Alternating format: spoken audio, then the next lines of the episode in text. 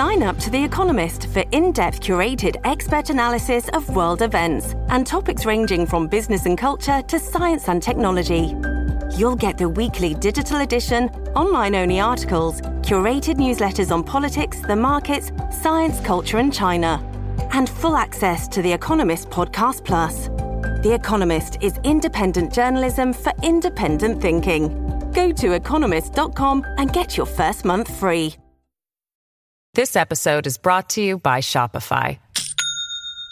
Do you have a point of sale system you can trust, or is it a real POS?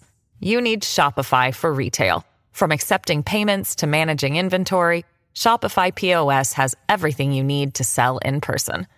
Go to shopify.com slash system, all lowercase, to take your retail business to the next level today. That's shopify.com slash system.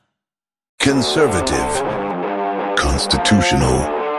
It's the Andrew Cooperrider Show, keeping you informed on what's going on right here in Kentucky.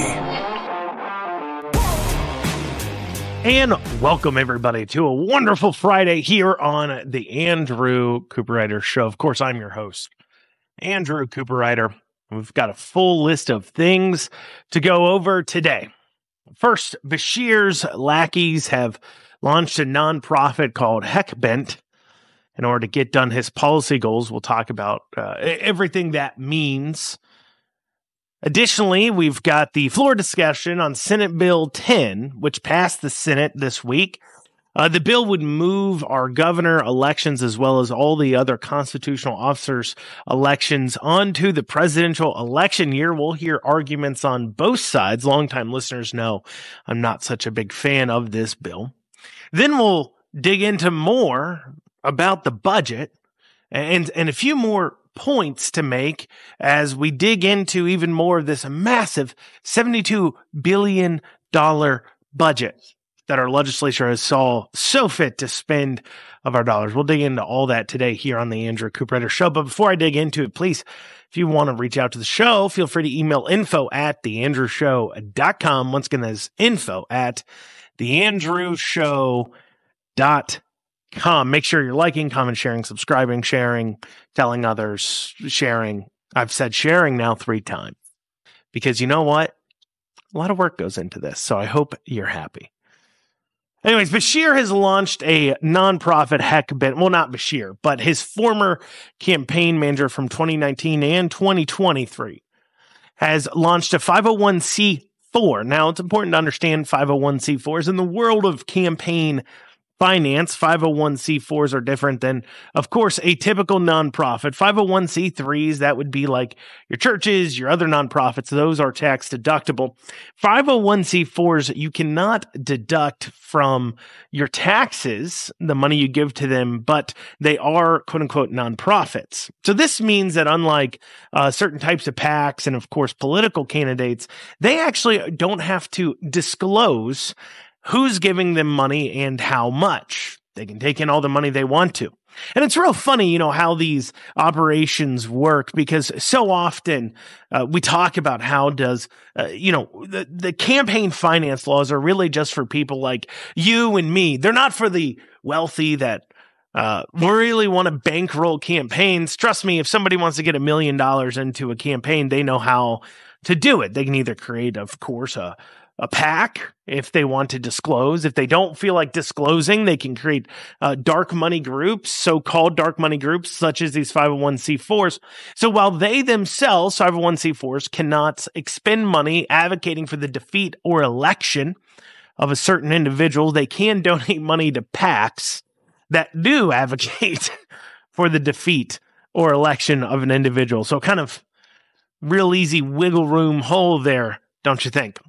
But anyway, so this group says that they are there to go ahead and try to get Beshear's uh, policy goals in place, essentially to do social advocacy, which is what 501c4s are mainly supposed to do, in order to convince others to go ahead and support Andy Beshear's uh, desires, such as universal pre K, um, getting rid of attacking, of course, school choice, so on and so forth, because of obviously Andy Beshear has found that it's very difficult for him to engage with the legislature on this issue because obviously the legislature uh, is Republican and voted for by Republican voters. I mean, most of our legislature, a good portion of them, do not exist in what's so called purple districts. They're not worried about losing their general election. They're worried about the primaries. And so they're more concerned about pleasing their primary voters than they are the general voters. That's just how it is.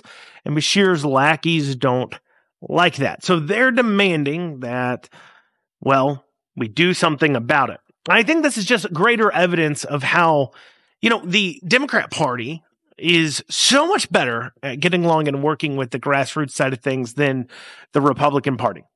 Because here we have a Democrat funded group separate from the DNC that uh, will be pushing on Democrat priorities, will be well funded, I'm sure, and will do the hard work that candidates sometimes can't of trying to convince the public, the long term hard work of trying to convince the public. But on the Republican side of the aisle, we don't do those kinds of things. We wonder why we, you know, we take issues such as they claim abortion is a losing issue. They say abortion's a losing issue for candidates. Well, let's pretend for a second I even think that's true. It's not that abortion is a losing issue as much as it is the public's opinion on it doesn't coalesce right now with where somebody's thought process is. I, once again, I don't actually agree with that statement. Uh, I think that uh, you know, Republicans do a bad job generally as candidates and others of generally kind of presenting their arguments. Democrats show a lot better of presenting their rose colored arguments and Republicans do a lot harder job of saying like, no, that their arguments are dumb and stupid and they're murdering children here. Let me show you why. But anyways, and a large part of that, and a large part of the abortion issue falls to the fact that you're asking candidates to go up on TV and be the ones to defend a no exemptions except for life of the mother position without engaging the grassroots you need to be in order to get it done the kinds of people that can actually take those actions. In fact, when we look at the Republican side of grassroots organizations, those that are in power in the legislature hate them quite a lot. Those in leadership, those amongst the Republican establishment. I'm talking about, you know, they look at groups like the Family Foundation, American Family Association, Commonwealth Policy Center, CPC. And they say that while at times they engage those groups in passing individual legislation, largely, especially behind closed doors, and I've heard them say it, their comments are that these groups are Christian conservative far rights and we can't let them grab control of the party. For an example, they, you know, these far right Christian conservative groups, and I put far right in quotations, don't like things like gambling, they don't like things like, you know, uh, expanded drug use. They don't like expanded gaming. They they do not like those things, and therefore uh, they're called too conservative by the establishment. And then when you go to the more liberty grassroots types groups, I'm talking the Tea Party. I'm talking um, things like Constitutional Kentucky. I'm talking groups like um, American uh, for Prosperity (AFP). They look at those groups saying we don't like them because they're too ferocious. They want us to do too much. They just don't understand. They're demanding too much of us. We don't like them. It never crosses their mind to work with them at all. And it's because of that that this is what concerns me. You see, the Republican establishment refuses to engage on the conservative viewpoints in Kentucky as far as the regards of many of issues, social issues, fiscal conservative issues, so on and so forth. They're relying on national politics largely to carry them through without actually trying to argue their viewpoints. And that could start to spell disaster for us locally here in the state. I think it's time that not just the Republican Party, but also Republican elected officials realize they have got to work with their grassroots groups. And they've also got to realize with where we're at a party and back off of their ridiculous behavior. For an example, take this tweet here.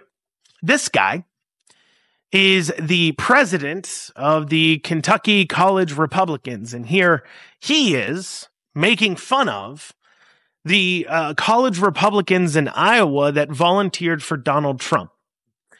Now, Donald Trump uh, won by one of the largest victories out there, and he clearly was being helped by college Republicans. Instead of saying, wow, how great, we've got a grassroots college Republicans willing to get out there and volunteer in Iowa, instead, he decided to make fun of them by saying that they look like they've never met a girl before because he was saying they're all losers.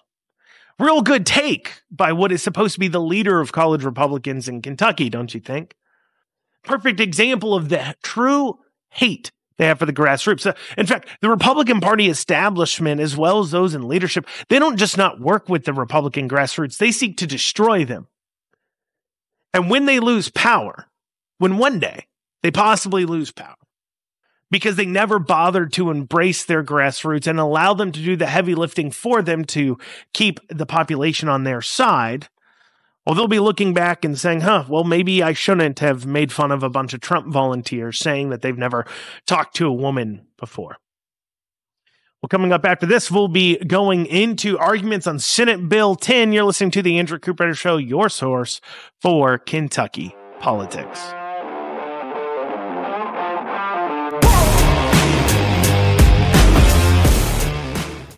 This episode is brought to you by Shopify. Do you have a point of sale system you can trust, or is it a real POS?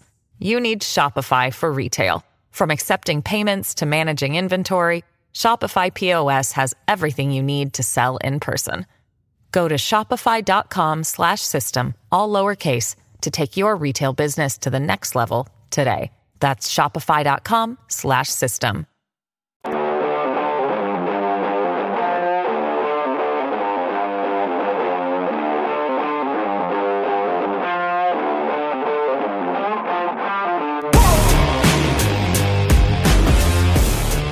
And you're back with the Andrew Cooperrider Show. For the break, I'd mentioned we'd be going over Senate Bill 10. Senate Bill 10 hit the floor this week in the Senate where it was voted on, voted yes, and passed.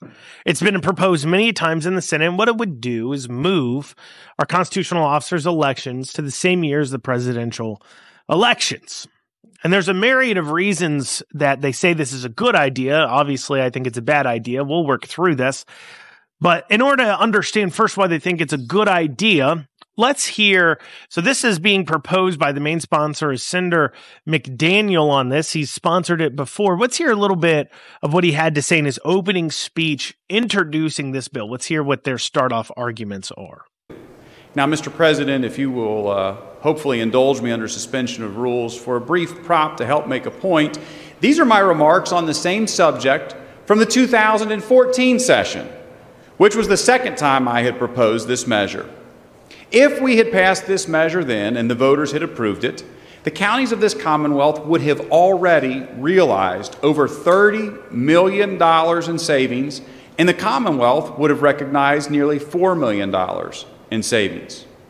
2.5 million additional ballots would have been cast in gubernatorial elections, and Kentuckians would have been spared countless hours of political ads interrupting their lives in odd numbered years.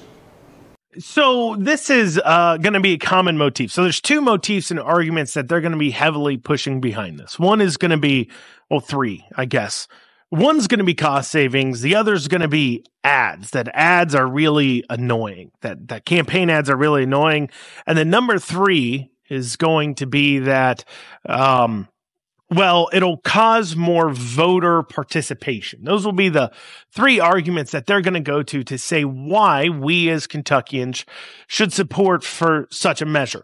And so, first, I want to talk about costs. Um, I want to really dig into that argument about the whole thing behind saving money.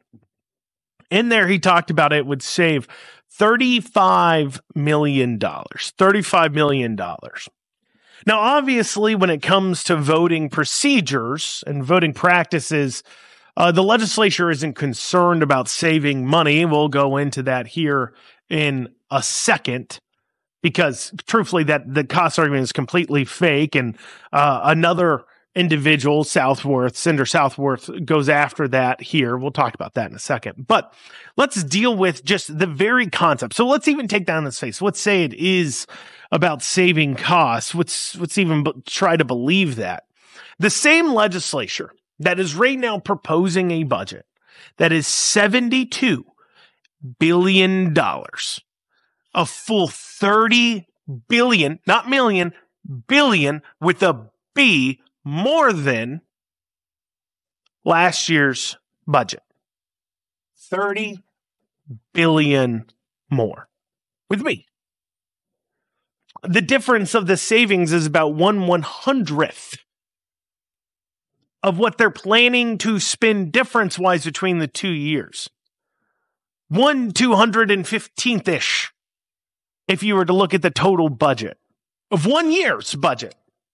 This is every four years, of course, but just one year's. Less than one two hundredth of the budget. They want us to believe that they care about saving money. No, no, no, no. This this has a lot more to do with something else clearly and obviously. And we'll, we'll go through it. And they start to blow holes in their own arguments too, as well. But I can tell you right now, the real reason why they support this, this is the real reason why, is because Republicans for quite some time have seen that the Republican, quote unquote, um, federally, Republicans have dominated the state for quite some time that Republicans at the Senate level have held it since, you know, both seats for quite some time. Presidential ever since what what Clinton? I think Clinton was the last Democrat Kentucky that that won Kentucky. And so oftentimes the Republicans have proposed this hoping in order to cause the voters on presidential election years to vote for Republican governors. And if all you're about is saying, yeah, Republican victory, yay, then obviously that sounds like a great idea. But this is a permanent change and it may favor you now, but don't be so short sighted. Because remember, just 10 years ago, the Democrats had control of our state house. The Democrats had um, pretty solid electoral victories when it came to the governor's mansion. If we rewind to the mid 90s, just 30 years ago, in most of these people who are voting on this lifetime, the Democrats had control of the House, the Senate, the governor's mansion, and we were voting for Democrats at the federal level mostly. McConnell obviously had his seat in the 90s. But my point being is that the Republican push for this is clearly being driven by electoral politics at the moment. And I've stated time and time again that changing our Constitution because of who's currently in office is short sighted and dumb, and it shows a lack of reverence for our Constitution itself. It does. It's short sighted and it's silly.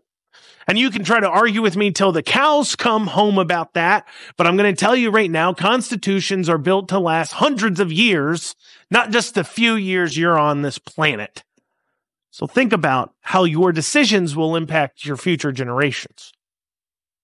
That's the way you have to think. That's the way our founders thought when they put this all together. They thought about future generations, stop being so selfish and think about future generations yourself. But of course, I'm asking too much, obviously, of our elected officials, especially because it passed. So, first argument is costs. And next we have something, this, this odd argument about voter fatigue. So this odd thing happens where, and, and you'll start to hear it, where the legislators say that, well, we need to change it because they get voter fatigue. But then the same legislators, these other legislators that are saying, look, I, this is going to make incredibly long ballots, and they're not mistaken. I mean, on presidential election years, okay, let's talk about how long that ballot would get, just real quick. And I know we we end up circling back around to it, but on presidential election years, we have right now the president, obviously, we have congressmen, obviously, we have an opportunity to have senators on there. I think it'll be 2028 in 2028 next presidential election uh, rand paul's seat will be up there soon i don't know if he's going to run again or not but so a sender's election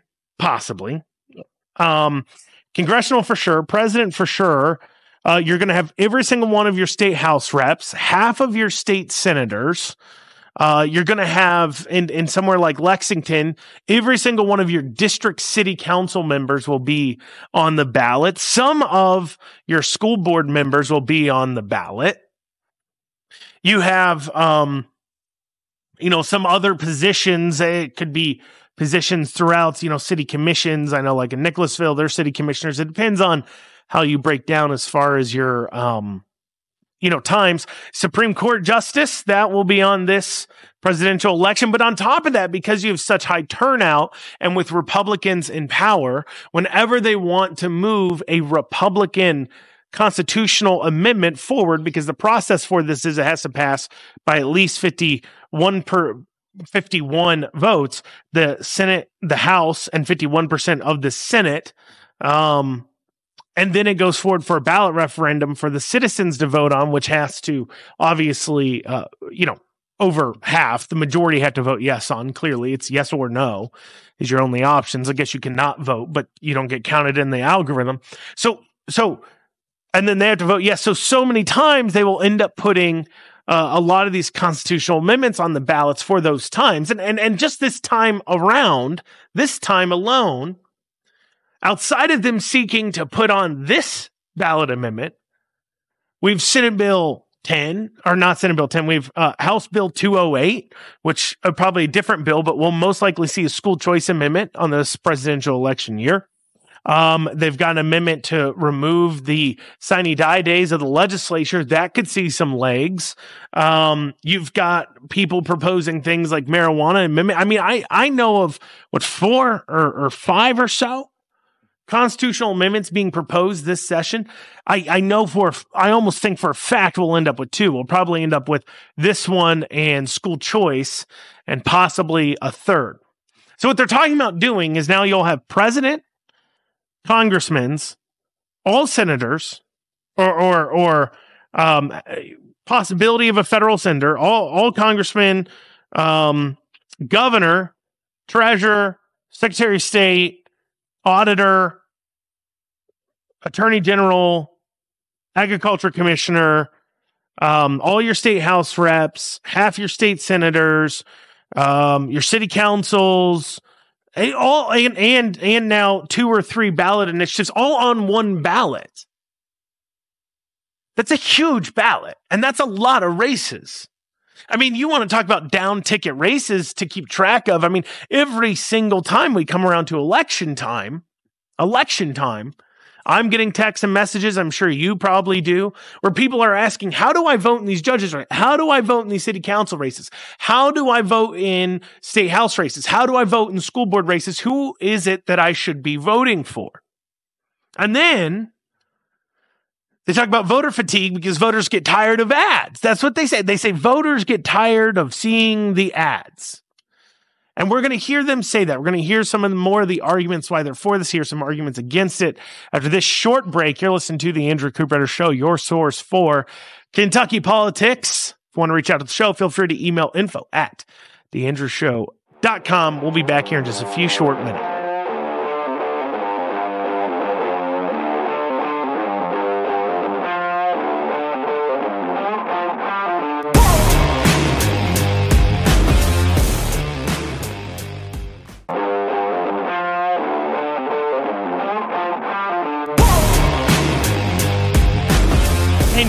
With the Andrew Cooperrider Show. For the break, we were talking about Senate Bill uh, 10, bill to change the uh, election day of our governors from being off year to the same year as the presidential elections. We heard the bill's sponsor's first argument. Now we're going to hear an argument from Damon Thayer, who at the same time that he puts out this argument, then later on in his talk, he actually dispels his argument. But let's take a listen. There's voter fatigue having elections three out of every four years. This bill, once enacted, if, if passed by the, the voters, and I believe it would pass by a wide margin if put to the voters, this would reduce regular elections to two out of every four years. You talk about getting sick and tired of all the commercials that the senator from Fayette 13 complains about. How about this last year? Starting in June, If you lived in central Kentucky, current governor and his allies started berating the Republican nominee for governor about five minutes after the primary took place and didn't let up until election day. And the voters voted in fewer numbers this past election than they did in 2019. Turnout was down 8%, despite the fact that this was the most expensive gubernatorial election in Kentucky's history. There's voter fatigue. So uh, the claim is is that they need to go ahead and uh, change this out because voters are tired and fatigued. They're tired of the ads. They're tired of showing up to the ballot box three out of four years, only getting one year off uh, every four years. And and his evidence of this, of course, is voter participation. Not pointing out that perhaps it's not as much voter participation as it is the you didn't put forward a very good candidate.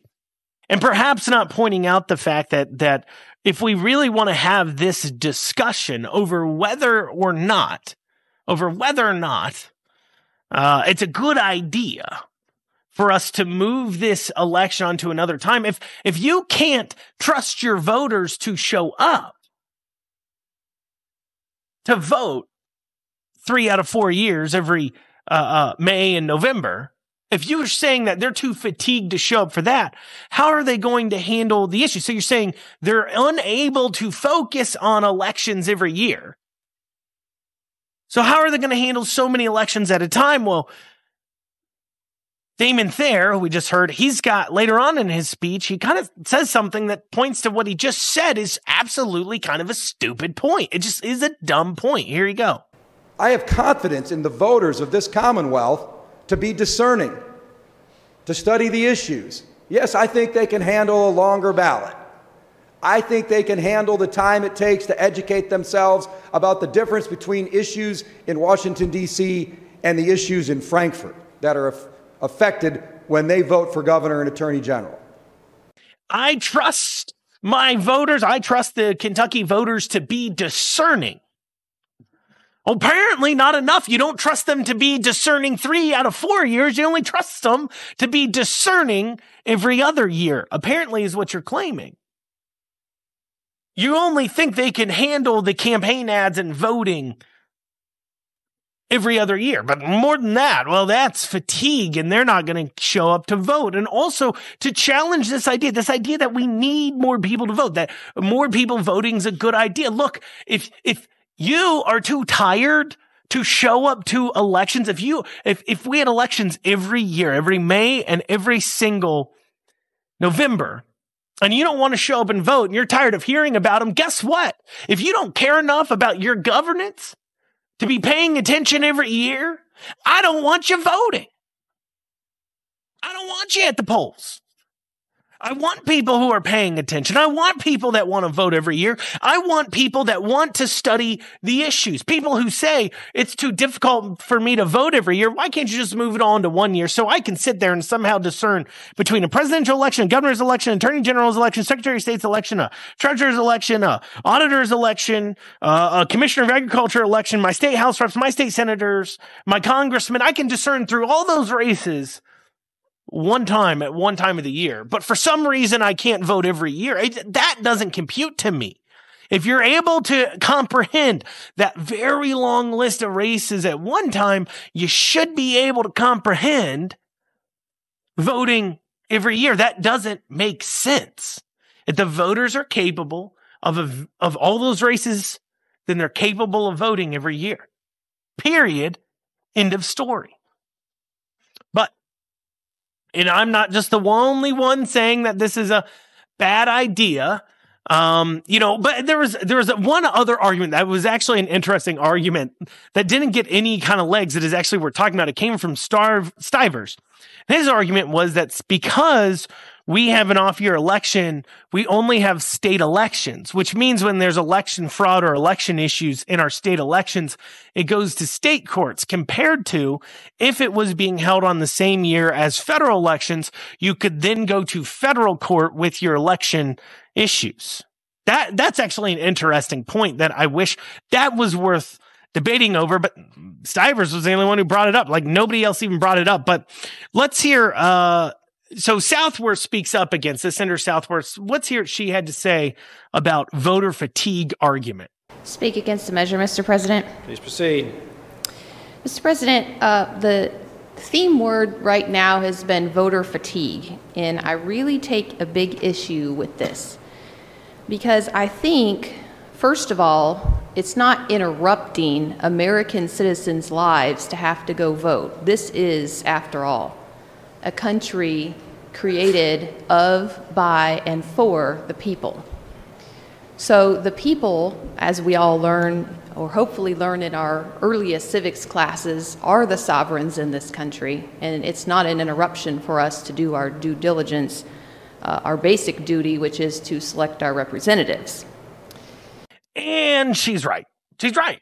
She's right on the money there. It is not, it should not be. Okay, we're talking about your we're talking about your governor's elections too as well. If anything, you would hope we should live in a country and a state and in a society where people, where, where the presidential election is begging to be on the same year as governor elections because the governor has a lot more effect on your everyday life than the president ever will. A lot more effect. Same as the state government. And she's exactly right. That this is supposed to be a government for the people, by the people. And if paying attention to what the government is doing is too tedious for you, then you don't deserve to vote. How about that? I'm willing to say that. I'm willing to say that. Now, um, she does make another point. So they say that, well, we're one of only three states that vote in this off year like this. Uh, and Southworth makes a pretty good point about why that is. Take a listen.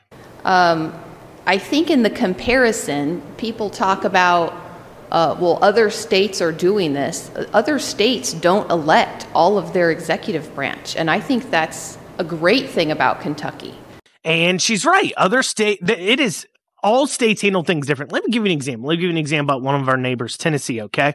So on their constitutional officers, right? So their constitutional officers, they've got the governor, lieutenant governor, uh, they've got a, a treasurer, they have a um, let's see, I, I, they've got a comptroller, uh, a secretary of state, of course, and an attorney general and a governor and lieutenant governor. However, the only person in that mix voted on by the people is the governor, and then along with him, the lieutenant governor. They share the ticket. The secretary of state, the comptroller, and treasurer are selected by the general assembly, the state general assembly, and then the Supreme Court appoints the attorney general. So no, not every state is the same. That's what we're talking about. We do have a higher number of elected people that are elected by the people than any other side of things, than any other side of things. So clearly Senate Bill 10, it passed, passed the floor, but I, I got to tell you this much. I am not a big fan of this. I like our governor's elections being a separate election. It's important. All of our state constitutional officers are important and we deserve to give them the time to study the issues. They are more important than your congressional races. I'm telling you it is. You may think, Andrew, why is that the case? First off, whether it's going to go Republican or Democrat is pretty much already decided in most of these congressional districts. Second off, one half of one third of our federal government is your congressional race, but that governor affects your everyday life. We'll be back to talk more about the budget after this short break. You're listening to the Andrew Cooperrider Show. Conservative, constitutional. It's the Andrew Cooperrider Show, keeping you informed on what's going on right here in Kentucky. And you are back with the Andrew Cooperrider Show. Of course, I'm your host, Andrew Cooperrider. So the budget came out this week. Uh, yesterday, I dug into a few chunks of it of notable points, and in this final segment, I've got a few more points I want to make, a few more notable points within the budget. We'll probably do this all next week too at the end, but we see seven hundred thousand dollars in our out of our seventy two billion dollar budget. Uh, they're, they're setting aside $700,000 for Teach for America. Now, this has been a common thing in our budget that's been going on through some time, but who is and what is Teach for America? Well, Teach for America was formed with a good purpose in mind, incentivize the top graduates and top performers at colleges and universities to go on and for two years be teachers in failing school districts where it's one harder to find teachers and two uh, they they are the some of the most underperforming districts in the nation, mainly dealing with things like classroom discipline and other issues that obviously lead to the school's problems, and get these students in there, these top university graduates, to understand this side of things before they go on to become leaders in the nation, leaders in business, leaders in government, leaders in, you know, nonprofits, so on and so forth. A bold idea, a good idea to kind of get them that experience of teaching too, as well. Uh, you know, learning to teach middle school or elementary school kids every day for two years can certainly give you a lot of skills, I think, later in life, probably a lot of patience as well. But, but, what has started out as a great idea has morphed into a hotbed of training the quote unquote future leaders in diversity, equity, inclusion, and DEI concepts, because that is what has become their main mission. It's not just to create educators and better funding for education into the future. No, their mission has morphed into making sure that the leaders of tomorrow are well rooted in their diversity, equity, and inclusion concepts. And I, you don't have to dig far onto the Teach for America website to find evidence of just how far left they are. For if you head on over to their website, you can go right to their mission statement. It says Teach for America finds, develops, and supports equity oriented leaders individually and in teams so they can transform education and expand opportunity with children starting in the classroom. And if you scroll down just a bit, on their mission statement page. And by a bit, I mean literally a few scrolls, like a few clicks of a keyboard down. You'll find their DEI statement, their diversity, equity, and inclusiveness. It says the Teach for America has Teach for America made a commitment to diversity, equity, inclusion more than a decade ago and continues to operate with certainty that a broad, diverse, and accountable coalition of people united around who share a common purpose is essential to the mission of educational equity and excellence. Our evolved commitment maintains our original belief with two additional insights. The change we seek must be shaped by those of us who are most directly impacted by educational inequity alongside those who whose identities and experiences differ and that racial inequity interrupts the possibilities of educational equity. The progress we seek is only possible if the coalition works. So a decade ago that made their DEI statement, then it's been updated recently to make sure that you knew they were addressing racism. And it's not difficult to see how else that this has been affected and infested Teach for America with these DEI concepts. I mean, uh, look, you have um, not just members of their board that are are obviously uh, DEI professionals. Teach for America does things like I don't know, host workshops like this. This is their January 18th. Uh, so literally yesterday, monthly power hour workshop, and it was on strategic staffing, enabling a more diverse team based education workforce. Now we've talked about the, the evils of DEI and why it's a problem. A big problem is because it doesn't focus on a person's, uh, uh, um, merit. It doesn't focus on their ability to get a job done. Instead, it focuses on immutable characteristics like gender and race, and then mutable characteristics like uh, your sexual identity. And it focuses on that over competence and ability to get the job done. I don't care what color skin you have. I care that you can teach my kid to read and write and do math. That's what I care about. And that's all you should care about as well. But that's not what these groups are caring about. That's not at all. And their quest to infest the leaders of tomorrow with these far left crazy ideologies has had some success after all. I mean, and it makes sense how this fell into a DEI cesspool. I mean, the, the entire point of the program was to get influential people in, into the program in order to teach them about the challenges of others. It would only take a natural jump for them to suddenly have uh, a hate for the idea of equal opportunity, that everybody has the same opportunity to be educated completely, but instead to worry about outcomes because that is the real evil of equity. All it cares about is outcomes. It doesn't care about opportunity. It robs you of your individual decision making.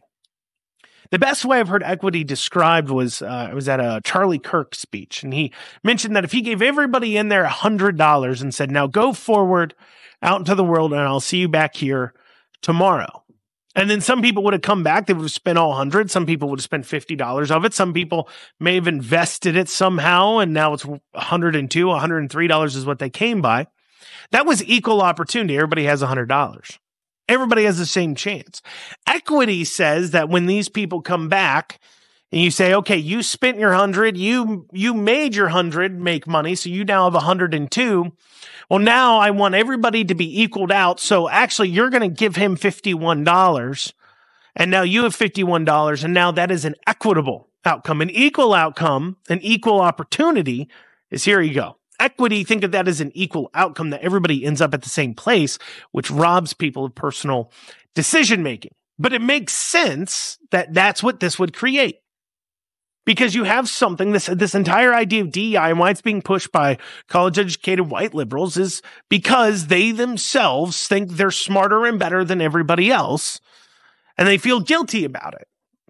They feel self, self importantly, they feel bad about what they have achieved. And so therefore it must be because the system is just unfair to other people. They feel guilty. And that is what Teach for America was inevitably going to lead to. And their, their push and decision making to, to educate the future workforce and DEI concepts has been successful. Because outside of the many, many, many Democrat office holders, there are Teach for America alumni, outside of the DEI professionals outside of founders of far left nonprofit groups that they've sent through their educational, re educational systems. Other notable members, people worth mentioning, is people like uh, DeRay McKesson, an early member of the Black Lives Matter movement. Brittany Packnett, another BLM activist and founder at Campaign Zero, the nonprofit largely accredited with starting the Defund the Police movement. Alec Ross, a Hillary Clinton advisor. Renee Montoya, a Soros Justice Fellow and founder of a nonprofit that helps illegal immigrants stay in America. Clinton Smith, a writer for The New Yorker who's had featured TED Talks like How to Raise a Black Son in America. And you see the list goes on and on and on. And what's funny is there's really no amount of notable conservatives or Republicans that have come from Teach for America, or at least none they're truly proud of enough to mention. Yet, for some reason, despite the fact that while this legislature is considering bills to outlaw DEI spending in K through 12 education, they are still moving forward with giving $700,000 to groups that push DEI in public education. I gave you an example yesterday of 4.6 million they're spending. Here today's an example of 700,000 that they're spending. You see, that's why every day I discover this, I get more doubtful that the bill outlawing DEI in K through 12 education will end up moving. Maybe universities does, but the bill in K through 12 education, I doubt it. Why? Because if they actually enact real punishment on those who are pushing these divisive ideas in our public schools, they themselves would come under the gun. It is the legislators funding a lot of this push. And then they wonder how it's spread. Guys, you're writing the checks and you're spending our money to do it. Well, y'all, that's what I got time for today on the Andrew Cooperrider Show. I thank you all for joining me. Hopefully, you can stay warm this weekend. We'll see you back here on Monday, 9 a.m. on WZXI, 1 o'clock everywhere else. You all have a great rest of your